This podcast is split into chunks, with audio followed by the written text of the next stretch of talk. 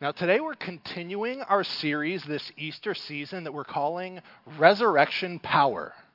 And it's about how the very same power that raised Jesus back from the dead is alive and working in the lives of those whose faith is in him, the one who conquered death. Through Jesus' resurrection, the people of God uh, are given new life and made into a new type of community. The resurrection doesn't just give individuals their golden ticket to heaven. It creates a new kind of community. Like Anna Marie said, a community of people called the church. That's you and I. A community where the new life that comes from the resurrection of Jesus is on full display. It's lived in its fullness today, tomorrow, and for all of eternity to the glory and praise of God. Now, as I get started today, I want to share with you one of my favorite verses from the Bible. It's from the Old Testament, actually. It's a verse that I love because it is simple and yet packed with so much wisdom. And if I'm going to be honest, it sticks in my head because it kind of cuts like a knife. It shapes the way I think and live and the way I look at the world. It's Proverbs 16, verse 25, and it says this There is a way that seems right, but in the end it leads to death. I want that to sink in for a second. There's a way that seems right, but in the end it leads to death. And I know that there are people among us here today who know this truth all too well. You followed the ways in this life that seemed right to you, and you found out where they led. And we live in a world that makes so much of living the way that seems right to you, but doesn't think all that much about where it ultimately leads. We hear statements like this follow your truth do what makes you happy. Now, I'm not going to speak for anyone else here right now, but I will say that speaking on my own behalf, I am a horrible judge of what makes me happy. I am really good, perhaps even a professional at instant gratification. But lasting contentment, not so much. When I was in college, I took out my first car loan. Before that, I had a, uh, a car that I loved a 1996 Jeep Grand Cherokee V8, 250 horsepower, 23 gallon tank of gas.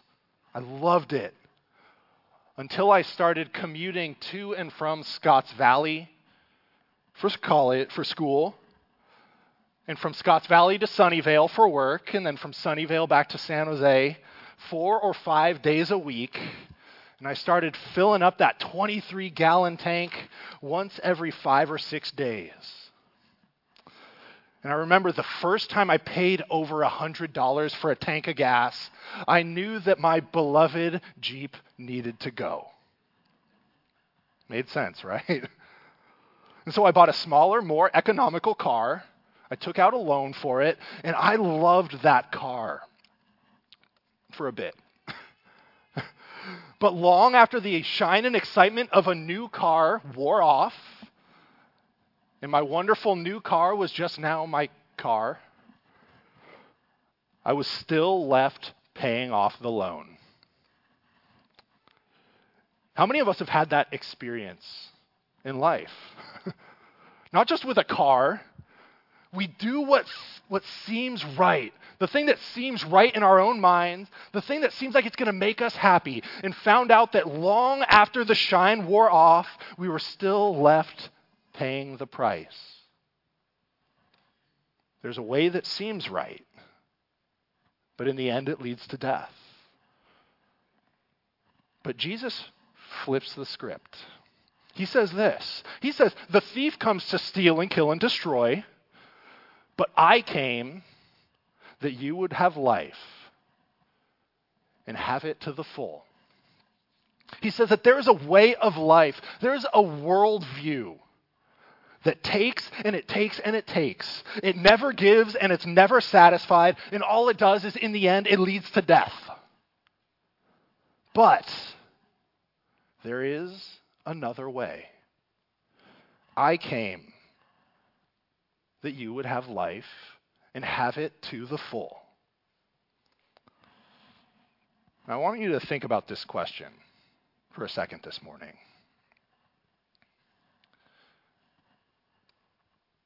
What if the life of obedience to Jesus really is the best way to live? What if the life of obedience to the way of Jesus really is the best way to live? Do you trust that when Jesus says something, it is a more blessed and fulfilling way to be obedient to it than disobedient? You know, I think that there are a lot of people in this world that think that there is something deficient about the Christian life. That's the allure of sex, drugs, and rock and roll. Hell is a party, and everyone's having a great time. And in heaven, everyone floats around on their cloud with their harp. I never thought playing harp was all that fun. I think that there are many Christians who aren't ready to say that aloud, but they kind of feel it. Maybe I'm missing out on something that might be better because I'm trying to be faithful to Christ. That you could enjoy your life more if you didn't have Jesus and the Bible looming over it. You know, wouldn't I be having more fun if I did whatever I felt like than saying no to some things? Wouldn't I be happier if I put myself first instead of others? Would my romantic life or my sex life be better if it didn't have the biblical sexual ethic looming over it? The questions that go through people's heads. There are so many ways that seem right. But what if the, uh, the teachings of Jesus, the way of life that Jesus lived and modeled for us and invites us into, isn't just a list of rules and laws and commands where he says, do this or else? But rather, it was an invitation away from a way that seems right but leads to death and towards the way of abundant life life to the full. Jesus extends that invitation and that gift of true life to all. Of new life, abundant life, and eternal life. That is life in all its fullness to those who put their faith and trust in Him. And this abundance, this life, isn't something that we live on our own power, but rather as we trust in Christ and surrender ourselves to Him, the very same power that raised Jesus from the dead works in our lives to bring those dead things back to life. In today's text in Acts, we get a glimpse of what this abundant life looks like as it takes hold and begins to spread on the day of Pentecost. As people turn away from their ways that seem right, the ways that nailed Jesus to the cross, and embrace the risen Christ. On that day, Peter spoke powerfully about the resurrection of Jesus. A few things he said up on the screen. It says, This man, Jesus, was handed over to you by God's deliberate foreknowledge, and you put him to death by nailing him to the cross, but God raised him from the dead. Or Acts 2, verse 32. God raised this Jesus to life, and we are witnesses to it. Jesus preached, or Peter preached the resurrection of Christ and the display of power of the Holy Spirit on that day, in the proclamation of the good news of the death and resurrection of Jesus Christ, took the number of followers of Jesus from about 120 that it says in Acts chapter 1, verse 15. And it says in 241 3,000 were added to their number that day. Talk about explosive growth. And rather than these new 3,000 believers going out with their newfound faith to live their own personal uh, spiritual life in privacy and isolation, something incredible happens. We have this text we read today a description of what happened when those, those 3,120 believers began to live out their abundant life of faith in Christ together. They do it in community.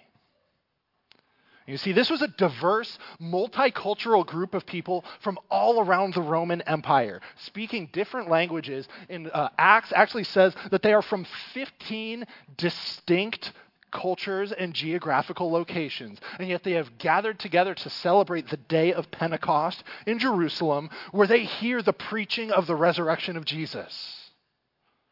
And on that day, God takes this diverse group of people and begins to knit it together into a community that is made one in the risen Christ. Now, I want to give you a, a, disclaimer right now. I don't normally preach from movies or TV shows. I, I, I prefer to preach from the Bible uh, but today I'm actually I'm going to make an exception, so bear with me.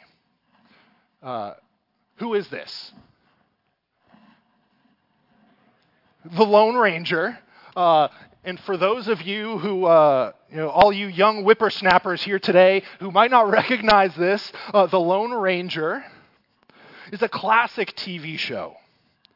Uh, and for those of you uh, who don't know, he's a, an old Western style hero riding on his horse Silver as he fought for justice in the Wild West. And who was the Lone Ranger's sidekick? Tonto. Listen to that. Even the Lone Ranger did not do it alone. That preaches, doesn't it? You see, we were created for community. Even in the rugged individualism of an idealized Western TV show, the truth of Genesis 2:18 rings true. It is not good for man to be alone. We were created for community, for relationship with one another. And yet, ever since the Garden of Eden, and in the whole of the story of Scripture, uh, we see it over and over again. Sin breaks and damages relationships. It sows animosity and division. And the wage of sin, which is death, reigned in our relationships with God and our relationships with one another. Adam and Eve saw that there was a way that seemed right, but it led to death and from that first sin where Adam and Eve began to point the finger at one another. It was her fault. No, it was his fault. And in every story you see in the scriptures until the coming of Christ, we see the fruit of sin in the relationships that we have with God and others. And yet, in Jesus Christ, we have hope. Because while the wage of sin is death, Easter reminds us that we have a Lord and Savior who conquered death. That sin and death do not reign in the lives of those whose faith is in Christ because Jesus lives and so do we. Because Jesus rose from the dead, we have new life and victory through him. That's why I have hope for today we live in a world that I've, I'm going to be honest. Sometimes I look at the world around me and it is easy to feel hopeless. It's easy to feel like things are so far gone. What could any of us ever do? And I suspect that there's a very similar feeling that the disciples of Jesus felt as they stared at their Lord hanging on a cross and thought in that moment that that was the end. And yet, I have hope. Because if Jesus is risen from the dead, then that means that sin and death do not have the last word. They do not have the last word in our relationships with one another, and they do not have the last word in our relationship with God. And so, in this world that we live in that is crying out for community, where we gather together in community groups around things like sports teams politics. God offers us through Jesus Christ a relationship that is centered on something that truly matters, that truly lasts, and that truly gives life. The resurrection of Christ shows that sin does not need to reign in our relationships. And as the resurrection power of Christ works in and through us, it unites us by the love of God and for his purpose. We have been freely forgiven, so freely we can forgive. We have been loved while we were still enemies of God, so we can love our enemies. We can take care of each other because we know that He takes care of us. We can live as a different kind of community in this world, shining like a light in the darkness, like a city on a hill, in a world that is desperate for a real and meaningful and lasting experience of community, of family, of belonging. The resurrection life, the abundant life that is ours in Christ, it's lived together. There is no Lone Ranger spirituality in the Bible. We don't do it on our own. And as our sins are forgiven and we are filled with the power and presence of the Holy Spirit, God doesn't just reconcile us with Him, He unites us together as a community that lives in the freedom of His grace and in the power of His resurrection. Let's pray. Heavenly Father, you are good. You are loving, and you have conquered death. And so, Lord, may we be a people who cling in faith and trust to the resurrection of Jesus Christ and know that there is no challenge, no hardship, no evil in this world that you cannot conquer and are not conquering in and through us by your power today. And so, Lord, we trust you. Lead us and guide us with your word, that we might not just be hearers of the word, but doers of it, and see in the obedience to your word a way of abundant life. That it isn't just about temporary pleasure and instant gratification, but of about true and lasting contentment and new, abundant, and eternal life. In Jesus' name. Amen.